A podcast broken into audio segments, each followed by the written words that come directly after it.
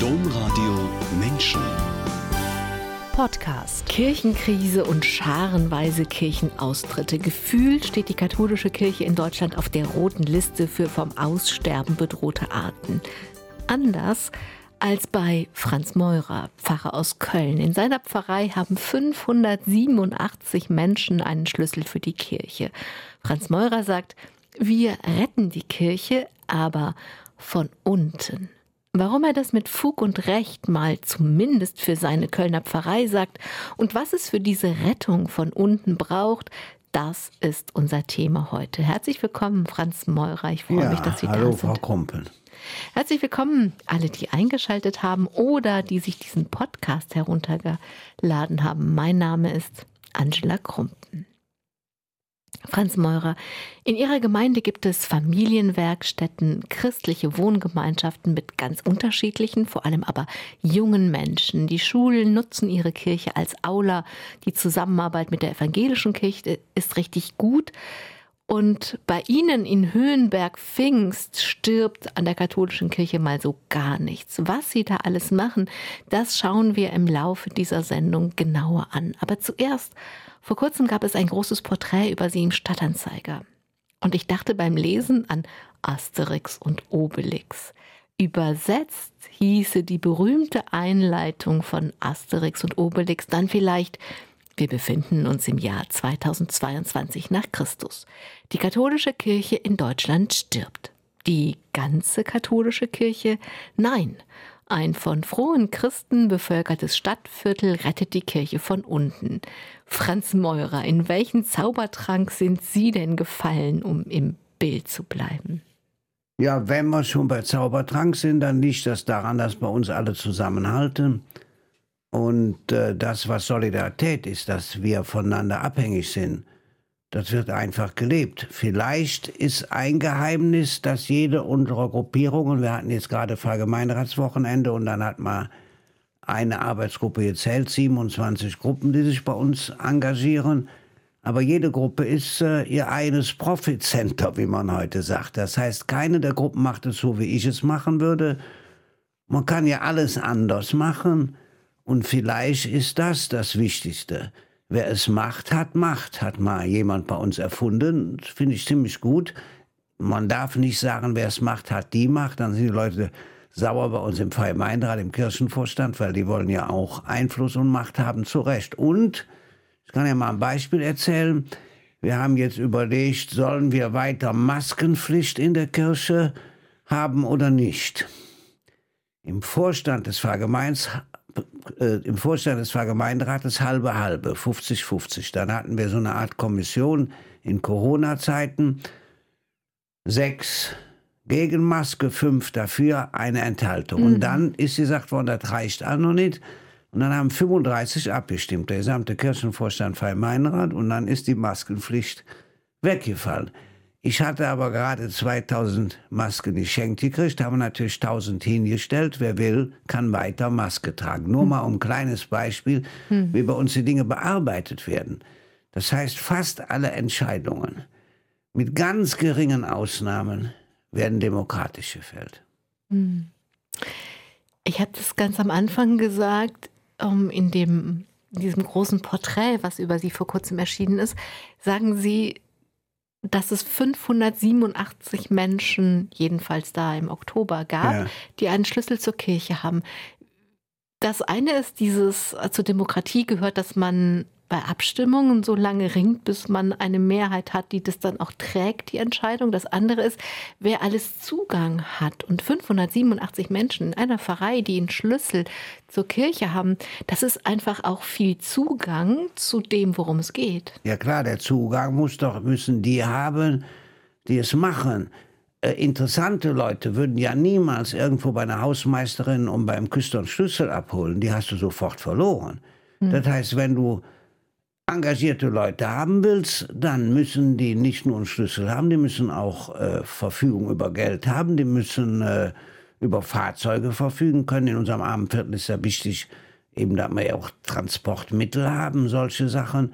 Und die müssen auch selber Entscheidungen fällen können. das ist ganz wichtig. Zum Beispiel, wir haben ja auch 130 Weihnachtssterne in der Adventszeit und, äh, und 40 Tannenbäume, äh, vier, fünf Meter hoch. Ja, die haben eben entschieden und haben das vorgestellt, den Freien Gemeinderat, der war auch dafür. Morgens nichts, aber abends nur dreieinhalb Stunden. Ja, man kann alles anders sehen, aber das ist doch vernünftig. Wie soll man denn sonst die Leute dazu kriegen, dass sie äh, 130 Sterne A21 Lichter auf LED umstellen? Hm. Das heißt, unser großer Vorteil ist die Armut. Entweder wird was gemacht oder man lässt es. Oder ich bringe mal als Beispiel den evangelischen Pfarrer. Der hat 15 Jahre lang Pfarrer Wolke alleine die Toiletten geputzt im Höfenland. Für 900 Menschen, 600 Kinder, unser Kinderstadt im Sommer und die Erwachsenen, Jugendlichen, drei Toiletten waren, haben wir selbst gebaut. Und dann kommt eines Abends kommt ein Ehepaar und sagt, ach, unsere zwei Kinder sind jetzt auch im Höfenland. Ab heute wird abends professionell geputzt.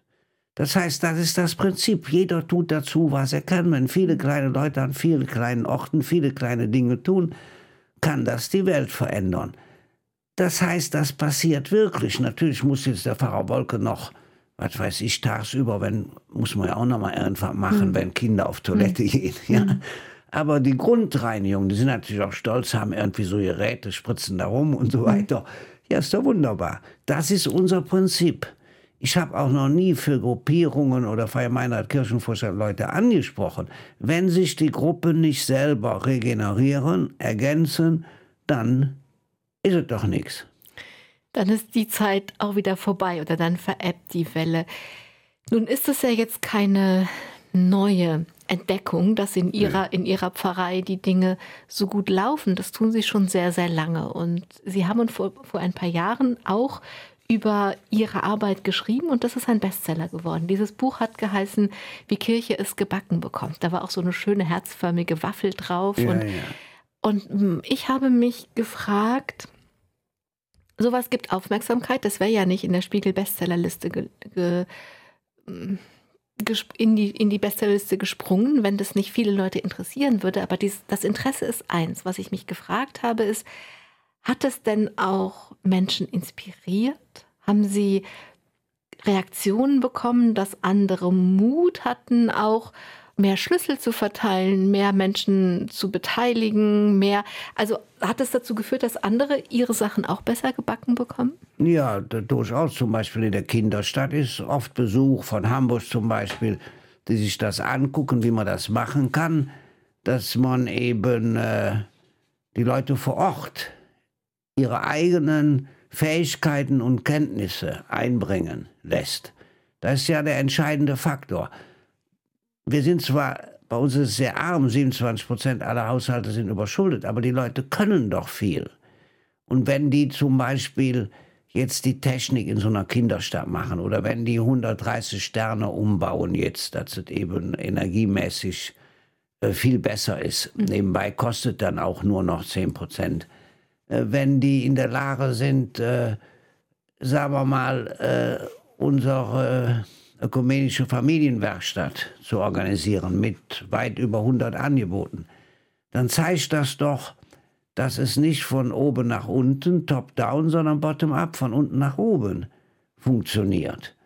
Und äh, ich denke, äh, wir haben ja auch Förderschülerinnen, Förderschüler, die Verantwortung übernehmen, die Leitungsaufgaben mitmachen.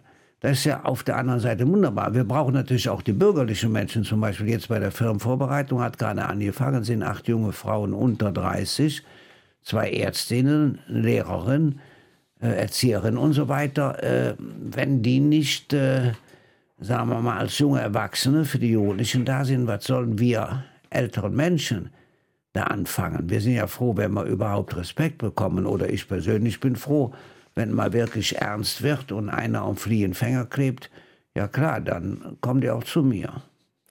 Franz Meurer, bevor wir mit dem Kirche retten weitermachen, würde ich gern ein, wirklich einen kurzen Blick hoffentlich nur auf das werfen, mit dem wir ja alle fertig werden müssen, wie sich die Kirche in Deutschland gerade zeigt. Sie haben jetzt schon ein paar Mal öffentlich gesagt, wenn Sie über die Kirche gewusst hätten, was Sie heute wissen, wären Sie vermutlich nicht Priester in der katholischen Kirche geworden. Ich weiß, jetzt wird es ein bisschen spekulativ, aber ich frage das trotzdem. Wenn Sie heute jung wären, wüssten sie ja, was sie damals alles nicht wussten über das System. Was dann?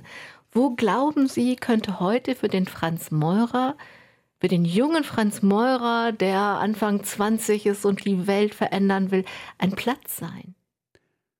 Sagen wir mal so, wenn ich heute, äh, wenn ich alles wüsste, was ich heute wisse, mhm. äh, kann, dann würde ich mich wahrscheinlich, wenn ich mich in der Kirche engagiere und festlege, irgendwo in was Ordensähnlichem mhm. äh, bewegen. Mhm. Es ist ja so, ich habe als junger Mensch eigentlich bis vor wenigen Jahren die Kirche immer nur als Ort der Freiheit, mhm. als Ort der Solidarität, des Miteinanders verstanden. Und erst in der letzten Zeit habe ich mich überhaupt mit Kirche beschäftigt. Also zum mhm. Beispiel, ich habe im Studium nie eine einzige Vorlesung Kirchenrecht gehört. Mhm. Wie man Prüfungen macht, ist ja eine andere Frage, ist ja eine ganz eigene Technik. Und äh, nein, weil ich dachte, oh, Recht ist doch Unfug. Ich wollte zwar vorher Rechtsanwalt werden, aber das war für mich eine andere Welt. Und in der Kirche äh, kommt es doch darauf an, wie man mit dem Herrgott haben will. Und mhm. da war für mich einfach das Rechtliche uninteressant. Nur mal um ein Beispiel mhm. zu sagen. Mhm. Nein, der Witz ist der, wir müssen äh, versuchen, ich sage es mal extra konservativ mit Papst Benedikt, den Grundsatz, äh, Glauben ist immer Freiheit, dann immer Vernunft und wird vielleicht geschenkt. Wenn man diesen Dreierschritt macht, dann käme man da an, wo ich gerne wäre. Mhm. Ja? Und äh, ich finde, wir müssen aufpassen, dass wir nicht äh, die normalen Leute verlieren. Meine These ist ja, wir Christen müssen nur normal sein, also nicht kompliziert sein, nicht mhm. hinterlistig sein, nicht mhm. hinterfotzig sein. Mhm dass junge Leute sagen, mit Kirche sehe ich scheiße aus. Nein, du musst mit Kirche gut aussehen. Und das ist der entscheidende Faktor. Und äh, um nochmal die Firmenkatechetinnen äh, zu nehm, nehmen, wenn du jetzt den jungen Frauen sagst, du musst das so und so machen, würde ich sagen, weißt du was, dann mach doch selbst. Ja? Das heißt, äh, wir müssen Orte der Freiheit schaffen, Orte des Engagements schaffen, Orte ja, der Selbstbestimmung schaffen oder jetzt mal soziologisch sagen, Orte der Resonanz schaffen. Die Leute wollen doch Respekt. Und wenn wir der Ort sind, wo wir Respekt generieren, wo wir zum einen sagen, am Sonntag zum Beispiel, mache ich mit den Kommunionkindern wieder den Gag, da ist so eine große Schatzkiste, ehemalige Aussteuerkiste, da ist das Wertvollste drin, was es auf der Welt gibt. Gold, hat vorhin mal ein kleines Mädchen gerufen. Sie haben schon Dollarzeichen in Augen, Aktien, auch nicht Luft auch nicht Frömmland die Bibel. Nein, da ist ein Kind drin und zwar ein echt, ein Kommunionskind. Ja, dann geht die Kiste auf, später kommen all die Bilder rein. Mhm. Und dann muss deutlich werden, wir Erwachsenen haben den Job, jedes Kind ist mehr wert als alles Gold der Welt. Das müssen wir rüberbringen, ist unser Job. Was ist, das, was ist der Job der Kinder? Wenn du zu einem sagst, hau ab, du stinkst, du spielst nicht mit, ist der soziale Tod mitten im Leben. Wenn du zu einem sagst, komm her, mach mit, hier ist der Ball, ist Auferstehung mitten im Leben. Das heißt, all das, was später im Himmel mal passiert, muss ja jetzt anfangen. Warum sollte denn Gott sonst Mensch werden in seinem Sohn, wenn die Verknüpfung nicht sinnvoll ist? Oder mal, jetzt mal ganz intellektuell gesagt, Hannah Arendt, die große Philosophin, äh, selber religiös völlig unmusikalisch sagt, der entscheidende Beitrag des Christentums für die Welt ist die Gebürtlichkeit. Hm. Die Gebürtlichkeit in jedem Baby wird neues Leben geboren. Nebenbei, was das für die Frage von Frauen und Amt bedeutet, kann sich ja dann jeder dreimal ausdenken. Ja? Das tun wir gerade. Das denken, ja. das denken wir uns dreimal aus. Ja. Ähm, es gibt so viele Sprichworte und eins sagt, schlimmer geht immer. Jetzt nehmen wir heute diese Sendung an Nikolaus auf und gesendet wird sie an Neujahr. Ja.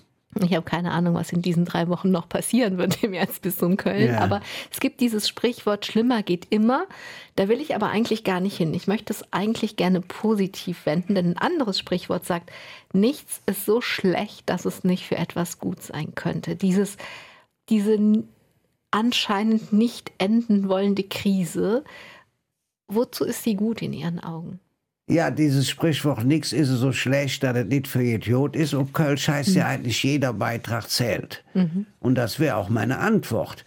Der Beitrag der kleinen Messdienerin, ja, die jetzt sagt, ich werde Messdienerin, ja, mhm. zusammen mit meinem Bruder, hat übrigens gerade den Arm gebrochen, ja, der zählt genauso wie der, Be äh, wie der Beitrag des Erzbischofs. Denn sonst wären wir nicht durch die Taufe alle Könige, Propheten und Priesterinnen. Das heißt, diese nicht nur Gleichheit, sondern diese gleiche Würde durch die Taufe, das ist unser Kapital. Und wenn jetzt aber keiner mehr Messdienerin und Messdiener werden möchte, weil die Eltern schon gar nicht mit den Kindern dahin gehen, ähm, und es immer noch und auch die Menschen, die wirklich die Kirchengemeinden auch im Inneren zusammengehalten haben, wenn die jetzt alle in Scharen weglaufen, wozu könnte das gut sein?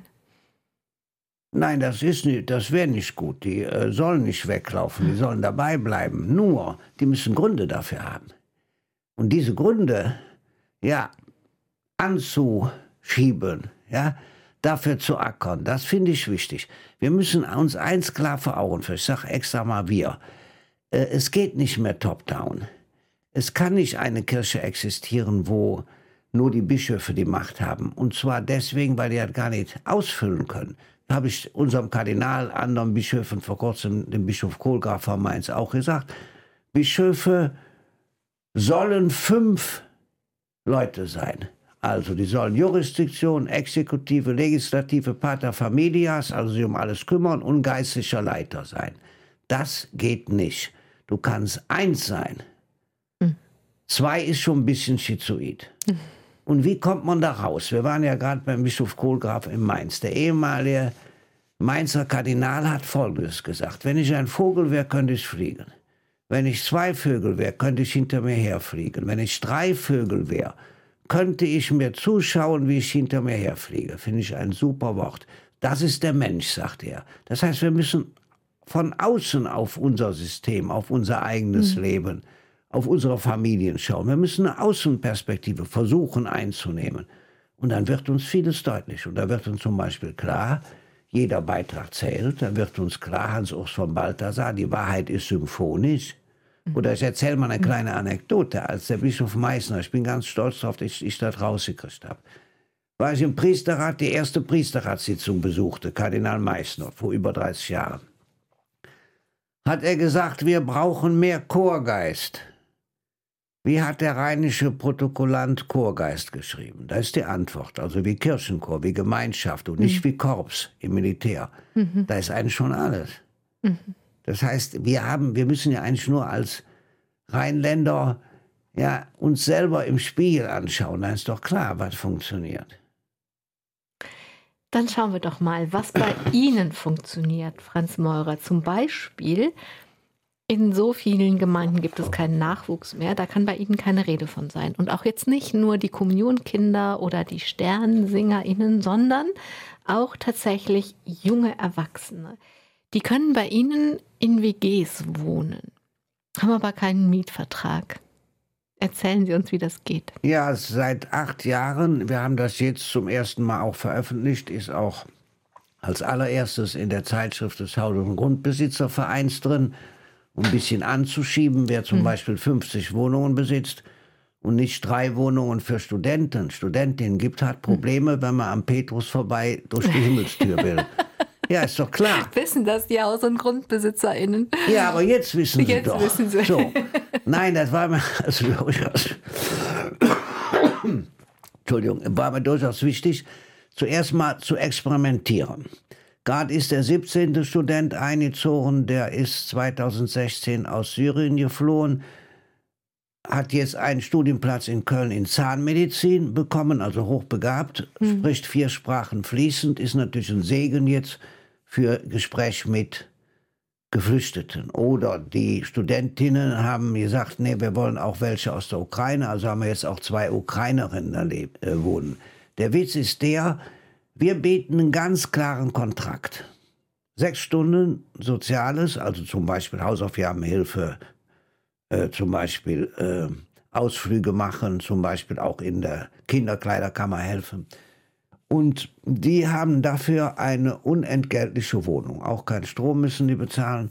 Ich selber kenne die gar nicht. Ich habe die jetzt mal einmal, haben wir dazu vorgestellt, der Presse kennengelernt. Da macht die evangelische Jugendleiterin bei uns ja alles aufgeteilt. Ich sorge für das Geld für die Wohnungen zu mieten und äh, die evangelische Jugendleiterin noch unser Mann für die Kinderstadt, die betreuen die, machen den Einsatz. Was erstaunlich ist, die Anbindung ist viel intensiver, als man sich vorstellen kann, weil wir keine Nebenabsicht haben. Mhm. Wir haben kein Anliegen außer klar Wohnung gegen sechs Stunden. Wobei aber soziologisch klar ist, sobald Studentinnen und Studenten in Viertel kommen, verändert sich das Viertel positiv. Erstens. Zweitens, niemals darf man wie das Erzbistum Köln Studentenwohnungen verkaufen. Darf man nicht. Warum? Dann hat man doch keinen Zugang mehr.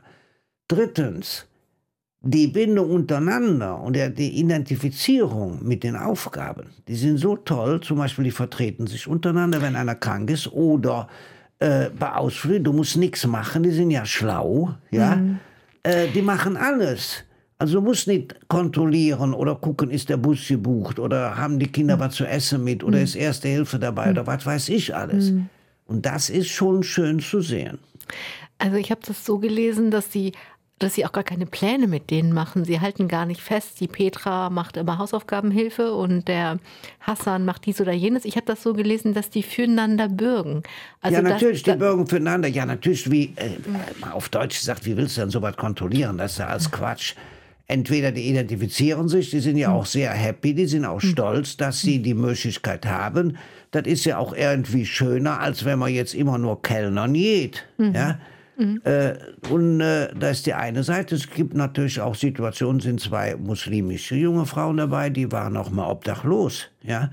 Also alles Mögliche. Ich rekrutiere die aber nicht, wie man so schön sagt. Oder äh, ich sorge für, dass wir Wohnungen mieten können. Mein Bruder, der hat so viel mit der Kirche eigentlich überhaupt nichts zu tun, ist aber Schreinermeister, der renoviert dann. Mhm. Zum Beispiel, wenn wir eine Wohnung mieten, wo ein Übergangszimmer ist, also kein Flur, dann mhm. baut er einen Flur ein. Mhm. Überall auch eine Küche mhm. und was weiß ich alles. Muss ja immer viel gemacht werden. So. Mhm.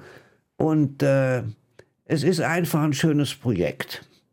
Fünf sind in einer christlichen Wohngemeinschaft ausdrücklich. Mhm. Die zahlen, glaube ich, so ja auch einen kleinen Anteil an der Miete. Äh, weil das wird vom neokatholischen Monat, der Quatsch nicht vom neokatholischen Monat, äh, von einer anderen geistigen Gemeinschaft betreut. Da ist auch die deutsche Weinprinzessin bei. Die machen auch die Seegebet auf unserer Kirche, ist im Winter natürlich nicht, sondern dann in der Kirche. Und äh, das hat wieder eine ganz eigene Farbe. Ja? Das heißt, es gibt unterschiedliche Wohngemeinschaften. Ja. Eine ist christlich, die anderen sind einfach junge Menschen, Studierende, die gegen deren Mieteinsatz soziale Arbeit ist, die keinen, keinen Mietvertrag haben, ja, in dem genau. Sinne, dass sie Geld zahlen müssen. Da haben Sie eben gesagt, Sie rekrutieren die nicht. Kommen wir zu der christlichen Wohngemeinschaft gleich vielleicht. Ähm, wie kommen die dann, wenn Sie die nicht rekrutieren? Weiß ich nicht. ja. Nein, weiß ich nicht. Die, äh, ich glaube, die, da sind noch welche von der Musikhochschule bei. Ich, ich weiß es nicht. Ich muss ja nur die Wohnungen zur Verfügung stellen. Die organisieren sich selbst, okay. Ja, die organisieren sich selbst oder die evangelische Jugendleiterin. Natürlich macht die Gespräche, ob hm. es passt. Ah, okay. Die Frage ist ja immer, ob es passt. Ja. Okay. Und diese christliche Wohngemeinschaft, Sie haben eben gesagt, Sie haben keinen Nebengedanken. Gibt es da auch keinen Nebengedanken? Oder ist es schon, dass Sie sagen, wir sind eine christliche Gemeinde und wir freuen uns, wenn es eine christliche Wohngemeinschaft gibt? Ja, die gehören sozusagen dazu. Das, mir ist gerade eingefallen, der sind nicht der Neokateschumanat, sondern Focolarini, die so ein bisschen ah. betreuen. Mhm. Ja? ja? Und äh, ja, nee, die, die, kommen ja auch sonntags in Gottesdienst, da ist keine Frage. Die machen äh, äh jeden zweiten Dienstag ein kleines DC-Gebet, aber dann eben auch äh, alle paar Wochen was Großes. Ja, was soll ich sagen, die haben auch mal eine obdachlose Frau aufgenommen. Also es gibt einfach Farbe. Die große Frage ist ja, wenn wir junge Erwachsene nicht mehr in unseren Gemeinden haben, genau. dann haben wir ein großes Problem. Dann sind wir entweder eine Kinderstadt ja, mhm. oder ein Seniorenhaus. Genau. Und da muss man sich was einfallen lassen und muss was ausprobieren. Gut, ist klar, wir können auch froh sein. Wir haben Pfadfinderinnen, wir haben äh, KJG, wir haben un unglaublich gute äh, musikalische äh, mhm. Sache. Wir haben einen hochbegabten jungen Organisten, der macht zum Beispiel auch Musicals, auch während Corona-Zeiten, wo die zweieinhalb Stunden auf Englisch live singen, elf, zwölf junge Menschen. Der hat gerade noch ein äh, äh, Musical mit den Kindergärten gemacht, ein Oratorium vor zwei Wochen aufgeführt. Das ist schon gut, da kann ich ja ruhig mal erzählen. Ich habe äh, dreimal in 30 Jahren was selbst entschieden.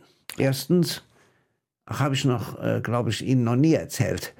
Erstens, ich war sechs Wochen da, gegenüber ist ein Hochhaus höher als die Kirche, ruft einer an und sagt, ich habe eine Diskothek. Mhm.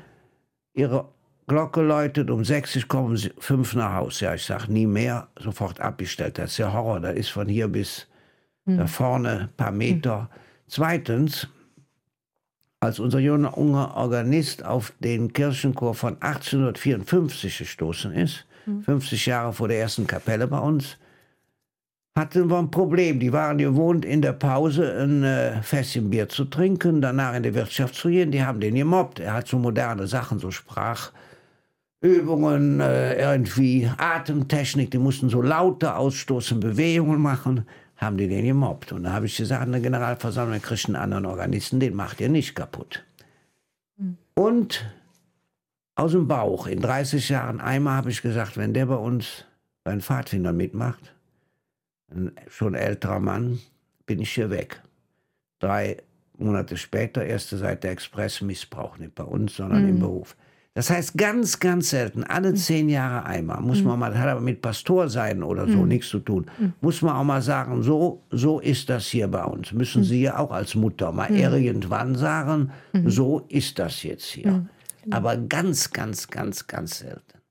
Und ich persönlich bin der Meinung, dieser Respekt voreinander, genauso wie der evangelische Pfarrer die Toilette putzt, wer denn sonst? Der muss sich als erster bücken, weil er hat ja den Anspruch, ja, auch einen Kontakt zum Herrgott zu haben. Da muss man was investieren, okay? Mhm. Und eine Fußwaschung. Ich gebe euch ein Vorbild, sagt Jesus. Also sich bücken, ja. Mhm. Das ist der entscheidende Faktor. Wenn man das mit den Wohnungen weiterdenkt, Franz Meurer, dann gäbe es diese Wohnungen ja nicht, wenn irgendeiner sie mieten würde. Also die können da ja nur deswegen gegen soziale Arbeit drin wohnen, weil jemand anders sie mietet oder kauft. Und ja, das regeln sie über ihre Pro-Höfi-Stiftung.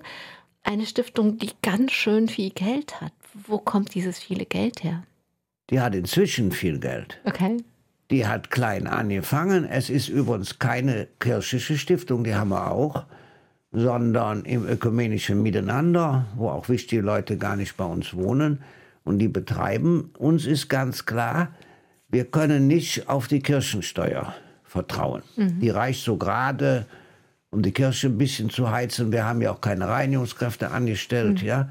Äh, das geht einfach nicht. So, und dann muss etwas sein, was auf Dauer sichert, äh, zum Beispiel die Kinderstadt geben kann. Oder wir haben ja auch eine halbe Stelle für die Kinderstadt im Sommer finanziert war. Die ganze Jahr über muss dafür, was weiß ich, Zuschüsse, da muss organisiert und vorbereitet werden.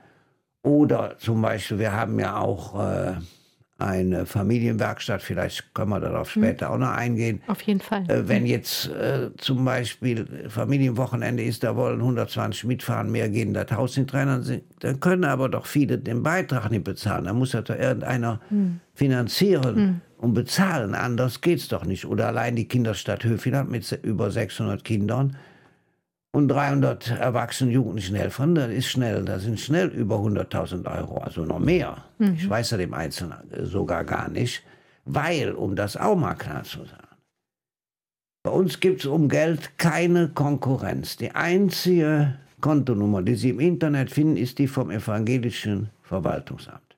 Punkt Schluss. Sonst finden Sie nichts. Und das ist total wichtig, Natürlich finanziere ich auch vieles über Treuhand, mhm. wodurch ich auch die Stiftung dauernd mal bedenken kann. Die Stiftung macht aber auch Dinge pro Höfi, äh, die auf den ersten Blick nicht kirchlich sind. Zum Beispiel, wenn Pfingst 05 äh, einen Kunstrasenplatz braucht oder der TUS rechtsrheinig bei uns, die zwei Sportvereine, der TUS hat zum Beispiel über 400 junge Flüchtlinge integriert, muss man sich mal vorstellen. Und äh, wir haben natürlich mitgeholfen. Ich bin zum Kaufhof mit den jungen Leuten und habe da die äh, Fußballschuhe vom Vorjahr, mich nicht, haben wir anprobiert. Äh, dann geht das nicht. 10% müssen die Vereine selbst finanzieren in Köln. Dann kostet so ein Rasenplatz 700.000, 800.000, aber wo sollen die dann 70.000, 80.000 Euro herkriegen? Das geht gar nicht anders. Das ist, äh, glaube ich, ziemlich äh, wichtig. Natürlich, wir haben auch große Erbschaften gemacht. Eine Frau in leitender Position, aber alleinstehend, wurde am Ende ihres Lebens vom Ordnungsamt beerdigt. Soweit gibt es ja öfter, als man denkt. Die hat aber ein Haus in Müngersdorf hinterlassen für Kinder. Und das Glück war, dass es bei unserer Stiftung angekommen ist. Gut, ich hätte das Haus noch mal teurer verkauft, aber nee, Quatsch beiseite. Dadurch konnten wir in der Nähe äh, auch Wohnungen kaufen. Das heißt, wir haben vor einem Jahr null Wohnungen besessen. Unsere äh, Gemeindereferentin wohnt außerhalb. Äh, wir haben jetzt 22 Wohnungen. Uns hat auch eine sehr begüterte Kölner Unternehmerfamilie ermöglicht, äh, ein Haus mit zwölf Wohnungen, was plötzlich zum Verkauf stand, was normal gar nicht gibt, gibt es in 100 Jahren einmal. Und dann habe ich drei Abende nachgedacht und drüber geschlafen und dem HJ gesagt, äh, das machen wir. Ich schreibe dem hin. Ich kann ja auch die Geschichte noch ein bisschen ausweiten. Dieser Mensch, sehr äh, engagiert, den Namen äh, darf ich nicht sagen, der war bereit, eine Einrichtung für Jugendliche komplett zu finanzieren. Der hat ein Buch von uns gelesen über rheinischen Kapitalismus. Da kommt der Herr Kirsch vor. Äh, das ist äh, der Zugleiter vom Rosenmontagszug. Äh, Prinz Karneval von vor vier Jahren, weil der eben sozialen Wohnungsbau macht. Da hat er gelesen und hat den angerufen und hat gesagt, wir sollen so ein Grundstück oder ein Haus ich finanziere. So, da wäre also mit ein paar Millionen oder sieben, acht so. Dann haben wir überall geguckt, erzähle ich es nicht im Einzelnen. Ich sage jetzt auch nicht, um welche Gemeinde es gibt. gibt eine Gemeinde, hat gerade das Erzbistum für fünf, sechs Millionen neues Pfarrheim gebaut. Das alte Pfarrheim ist von 1952. Also Saal in der ersten Etage, Toilette auf der Hälfte, steht seit vielen, vielen Jahren leer. Wir hin und haben gesagt, hier verkauft uns das. Da kommt eine Einrichtung hin für gefährdete Jugendliche. Pastor war dafür, Kirchenvorstandsvorsitzender war dafür, der Rest nicht. Dann werden unsere Immobilien weniger wert sein. Das heißt, selbst wenn wir einen haben, der, sagen wir mal, jetzt 5, 8 Millionen sagt, das will ich, das gefährdete Jugendliche, dann sind wir, die Kirchenleute, die Verhinderer. So, ich habe den angeschrieben, habe gesagt, hier, wir können für unsere Studenten, Studentinnen dieses Haus bekommen und man darf ja nie alles äh, fordern. Da hat er 1,8 Millionen am Tisch gelegt. Solche Profis, die kommen ja dann kurz nach einer Stunde, sagen die ja oder nein. Das heißt, das gibt es auch.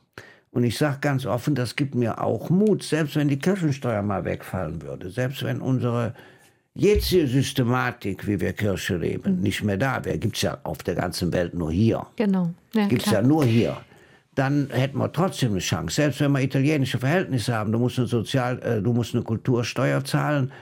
Äh, da zahlen zwar die Waldenser, gibt ganz wenig Waldenser, aber weil die eine super Sozialarbeit machen, da zahlen viele Franzosen, aber 80 Prozent zahlen immer noch an die katholische Kirche. Aber wie weit ist das an ihre Person gebunden? Also kommen die Menschen, weil sie diese vielen charismatischen Gaben auch haben, weil sie dieses ernsthafte Anliegen haben, weil sie selber mit hinlangen, weil sie selber mit Kirche putzen, weil sie sich selber bücken. Also ohne jetzt genau ergründen zu wollen, was sie da machen, ist die Frage, wie viel von dem, was da passiert, kommt, weil sie da sind. Ja, äh, da ist, sage ich, gebe ich Ihnen mal eine Antwort. Das kann man ex negativo, also aus der negativen Seite betrachten. Unsere Leute im, zum Beispiel im äh, Vergemeinderat sagen ganz klar, wenn wir nicht die Freiheiten hätten zu bestimmen, dann sind wir sofort weg. Da ist überhaupt keine Frage. Wir machen ja auch zurzeit die Zusammenlegung zu der neuen pastoralen Einheit. Alle zusammen haben schon siebenmal getroffen, gibt schon einen Vorstand.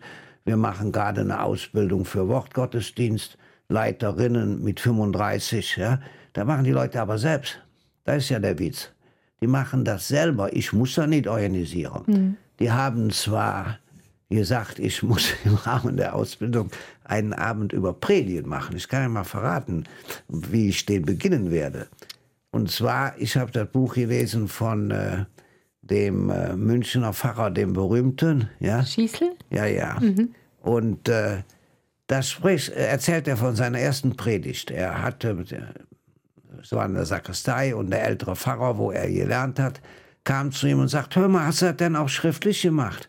Ja, ganz stolz hat hier, ja, gib mir das mal, zeig mir mal. Da hat er vor dessen Augen die Predigt zerrissen und hat gesagt, jetzt gehst du raus an den Predigtstuhl und sagst mal, was dir wirklich auf dem Herzen liegt. So werde ich anfangen. Das heißt, das muss auch sein. Man kann heute die Leute nicht mehr belehren. Und wenn die jetzt Wortgottesdienstleiter machen und wollen so Pastor sein, äh, wie es vielleicht mal, vielleicht mal vor 40, 50 Jahren war, wenn überhaupt, ich glaube nicht, dann funktioniert das nicht. Also es braucht diese Freiheit, von der Sie am Anfang gesprochen haben, und es braucht diese vielen Angebote. Sie haben eben schon mal die Familienwerkstatt kurz angerissen und gehofft, dass wir später darauf zurückkommen. Das tun Ja. wir jetzt. Sie haben mir viele Unterlagen für diese Sendung gegeben und ich gestehe, dass als ich dieses Programm von der Familienwerkstatt in der Hand hatte, da habe ich gedacht, was ist das denn? Das ist einfach das ist total professionell. Da gibt es alles. Da gibt es Museumskurse, da gibt es Yoga, da gibt es Einradfahren ähm, für kleine Kinder, für Familien, für größere Kinder, für ältere Kinder. Ähm, und ich saß davor und dachte, wie ist das? Wer unterrichtet da? Wie bezahlen Sie das? Das sieht aus wie so ein kleines Volkshochschulprogramm. Es ist so, es gab in Köln vier Familienbildungsstätten.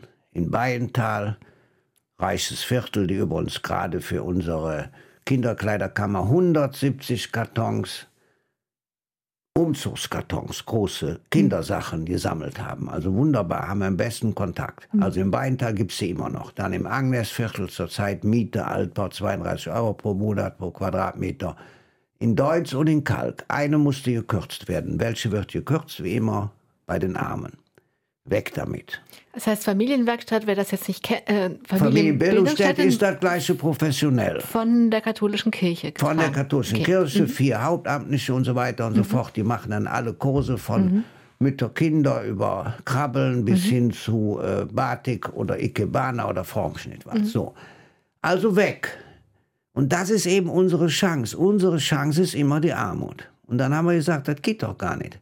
Wir haben ja eine unglaublich gute evangelische äh, Jugendleiterin und Familienbildnerin, die übrigens unser Kaplan ist, ja, weil sie auch in der Kaplanei wohnt. Und äh, dann haben die sich zusammengesetzt. Ich selber begleite das nur mit großem Respekt. Unser Pastoralreferent ist dabei, aber ganz, ganz, ganz viele Ehrenamtliche. Statt vier Hauptamtlichen gibt es eine 520 Euro Stelle. Ist eine Dame, die macht all das mit dem Computer, die Anmeldungen. Ja. Ich kenne mich ja da nicht aus, aber da muss, also ist besser, wenn das jemand macht. Ist auch wohl viel Arbeit. Und es ist so, es werden die Dinge gemacht, die die Leute wollen. Das heißt, wenn die Leute zum Beispiel sagen, wir wollen einen Kurs, wie kann ich meinem Sohn, meiner Tochter in den Beruf verhelfen, begleiten, dann wird der angeboten.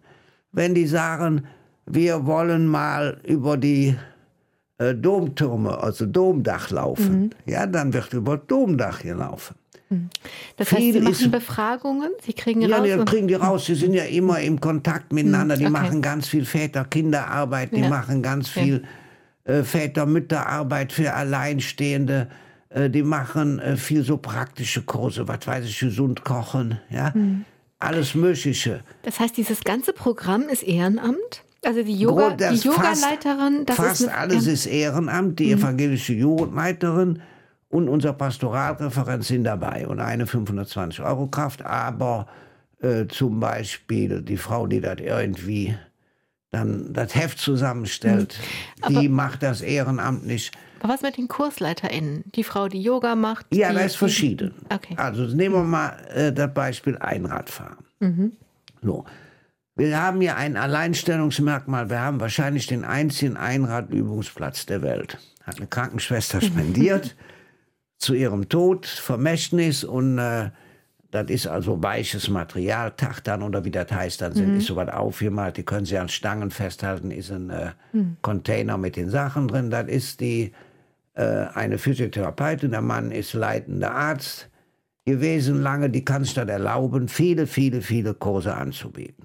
Mhm. Ja, das ist mhm. praktisch deren Beitrag zur Welt. Die hat auch mhm. wunderbare Kinder mhm. und so weiter, die im Leben reüssieren. Ja, die kann sich das erlauben. Punkt, Schlussende. Bei anderen muss man Honorar zahlen. Dafür ist ja die Stiftung wieder wichtig. Natürlich gibt es auch Eigenbeiträge. Wer jetzt beim Familienwochenende mitfährt und hat Geld, der soll seinen Beitrag finanzieren. Mhm. Natürlich wird auch an Zuschüssen genommen, was man bekommen kann. Mhm. Ich bringe mal ein Beispiel. Bei der Kinderstadt haben die meisten äh, Anrecht auf Bundesteilhabegesetz. Mhm. So, die können also, kriegen also dazu einen Beitrag. Aus Mitteln wird äh, von der Stadt Köln bearbeitet. Dafür nimmt sich aber eine Mitarbeiterin, eine Beamtin der Stadt Köln zwei Tage Urlaub und macht die Anträge für alle hunderte Familien mit mhm. denen zusammen wow. und übergibt dann den Aktenordner der Kollegin. Mhm.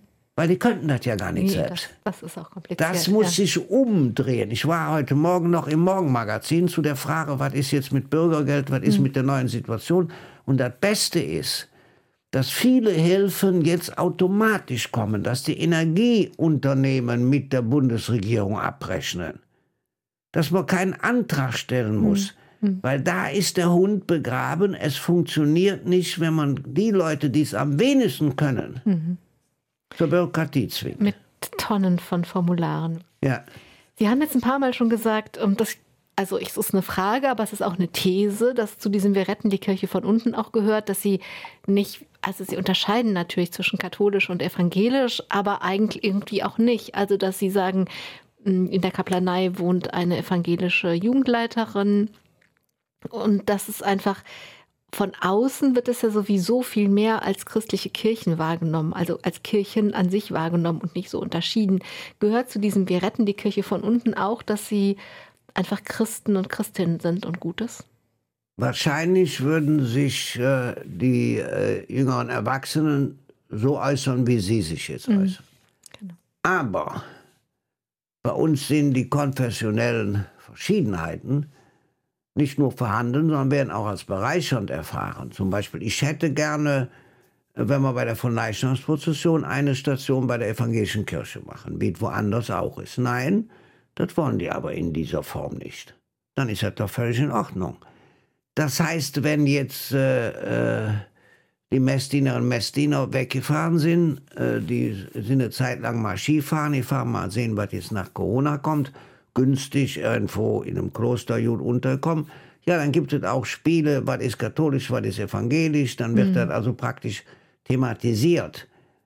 Ich selber, wenn man jetzt mal die Perspektive vom Herrgott einnimmt, ja, und guckt mal vom Himmel auf die Erde runter, welchen Sinn es macht, dass eben 150 Meter von entfernt zur gleichen Zeit katholischer, evangelischer Gottesdienst ist das ist wahrscheinlich äh, der Erbsünde geschuldet. Ja? Hm. Also das ist natürlich, wenn man da von außen drauf guckt, auf der anderen Seite wieder der Respekt vor dem reichen Schatz der Traditionen. Das ist ja überhaupt gar keine Frage, das ist schon die ganz eine Sache. Bei uns ist aber völlig normal, äh, dass wir zum Beispiel äh, die Ausbildung für die neuen Messdienerinnen jetzt hat auch eine junge Frau gemacht, die ist evangelisch. Die ist bei uns hm. Messdienerleiterin. Mhm. Ja, wer soll da weiter jeden haben? Also die Perspektive des Herrgotts kann ich mir nicht vorstellen, dass sie was dagegen hat. Sie haben ganz am Anfang gesagt, also wenn unser Thema ist, wir retten die Kirche von unten, dann geht das nur gemeinsam. Also das Stichwort gemeinsam und Gemeinschaft ist ein großes Thema. Es muss irgendwie eine Gemeinschaft entstehen, dann passiert auch was mit den Menschen. Und das haben ja ganz viele Menschen, so eine Sehnsucht nach Gemeinschaft. Das bedeutet aber noch lange nicht, dass es leicht ist oder dass, dass es viele gute Gemeinschaften gibt, weil das haben Menschen über alle Jahrhunderte probiert. Und was glauben Sie, wann ist das eine gute Gemeinschaft? Also wann, wann wird diese Sehnsucht nach Gemeinschaft bei Menschen eingelöst? Also ich finde dann, wenn man ein gemeinsames, übergeordnetes Ziel hat, mhm. aber nicht dauernd zusammenhängt. Also bei uns das übergeordnete Ziel, wir wollen ein Viertel haben, wir essen das Brot für Leben vom Glanz, Hilde Domin. Also mhm. ein, unser Wohnviertel, unser Stadtteil ist ein ganz wichtiges Thema. Wo es arm ist, soll es nicht ärmlich sein. Zweitens, dass die Leute, die im Leben Glück haben, nach vorne kommen, denen der Herrgott viel Hirn vom Himmel geschmissen hat, ja, dass die auch mit den Prekären, mit denen die einfach leben müssen, die Pech im Leben haben, nicht zusammenhängen. Das geht gar nicht, das ist eine Illusion. Mhm. Aber die respektieren. Mhm. Das heißt, äh, wir sind ja keine Pfarrfamilie. Wir sind auch kein Verein. Wir machen zum Beispiel auch kein Pfarrfest oder kein Bazar. Aber bei uns in unseren Räumen, auf unserem Hof, da war wunderbar Adventsbazar von der Spielplatzinitiative. Natürlich macht die Bürgervereinigung Buhlturnier, benutzt all unsere äh, Einrichtungen. Das heißt, wir machen, ja, wir sind kein Verein, wir, sonst, wir sind eine Gemeinde. Wir fördern was irgendwie für die Menschen im Viertel förderungswürdig ist. Und ist doch klar, bei uns gibt es keine große Aula, wenn jetzt äh, die Grundschule Trommelworkshop ist, da bei uns. Oder jetzt, wir haben natürlich in Corona ein riesiges Problem, weil man die Kirche keine über 400 Sitzplätze zurzeit haben, sondern gut 200. Äh, müssen wir natürlich gucken. Wir haben jetzt multireligiöse Feier vor Weihnachten, ja, wo natürlich äh, muslimisch gesungen wird, wo eine evangelische eine Ansprache macht. Ich moderiere durch, wo äh, die Lehrerin Lehrer a cappella Maria durch einen Dornwald ging, singen. Das heißt, wo ganz vieles zusammenkommt, aber zum Beispiel die Gemeinschaft zu spüren, bei so einer multireligiösen Feier, ganz mhm. verschiedene Menschen, also mhm. mit Kopftuch und mhm. ohne, äh, Muslime und Christen, Orthodoxe, jüdische, gibt es bei uns auch ein paar äh, Familien. Äh, dann gibt es aber etwas, wo man plötzlich den Respekt voneinander spürt oder Shalom oder wie hm. immer man es äh, hm. ausdrücken will. Und wenn ich Ihnen zuhöre, dann teilen die Menschen, die sich entweder die den Platz teilen oder den Bazar, also das, das, was sie zur Verfügung stellen, dann teilen die Menschen nicht nur die Räumlichkeiten, sondern sie teilen auch das übergeordnete Ziel, dass es allen Menschen im Viertel gut gehen soll. Ja, natürlich. Vor allen Dingen, du kannst ja bei dem ganzen Ding nichts irgendwie kontrollieren. Das heißt, wenn die nicht von sich aus alles picobello nach ihrem Bazar hm. in Ordnung bringen, hm. Wenn die nicht nach ihrem Sommerfest reparieren, was kaputt gegangen ist, sag ich mal, Bierbänke. Ja, wer soll das denn machen? Das heißt, ohne die Beiträge von vielen, wenn viele kleine Leute an vielen kleinen Orten viele kleine Dinge machen, würde es nicht funktionieren. Und das ist ein, wie soll ich mal sagen, auch ein modernes äh, System. Heute am Arbeitsplatz geht auch nicht mehr, dass die Patriarchin, der Patriarch anordnet, was ist. Wenn die Leute nicht Wins, New Work oder wie das alles heißt, mhm. dann funktioniert es auch nicht. Also ich muss schon leider wieder ein bisschen auf die Uhr gucken, aber zwei Dinge dazu. Das eine ist, ich überlege gerade, wie oft mir das als übergeordnetes Ziel begegnet ist. Ich bin ganz froh, dass Sie es so genau beschrieben haben, denn wenn unser Thema ist, wir retten die Kirche von unten, wo gibt es das denn, dass Gemeinden als Ziel haben, dass es dem ganzen Viertel gut geht?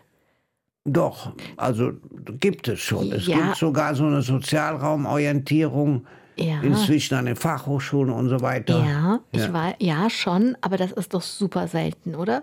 Das heißt, wenn, wenn unser Thema ist, wir retten die Kirche von unten, dann ist als allererstes mal die Perspektive oder dieses übergeordnete Ziel wichtig. Geht es uns darum, dass wir die, die, die bürgerliche Gemeinde.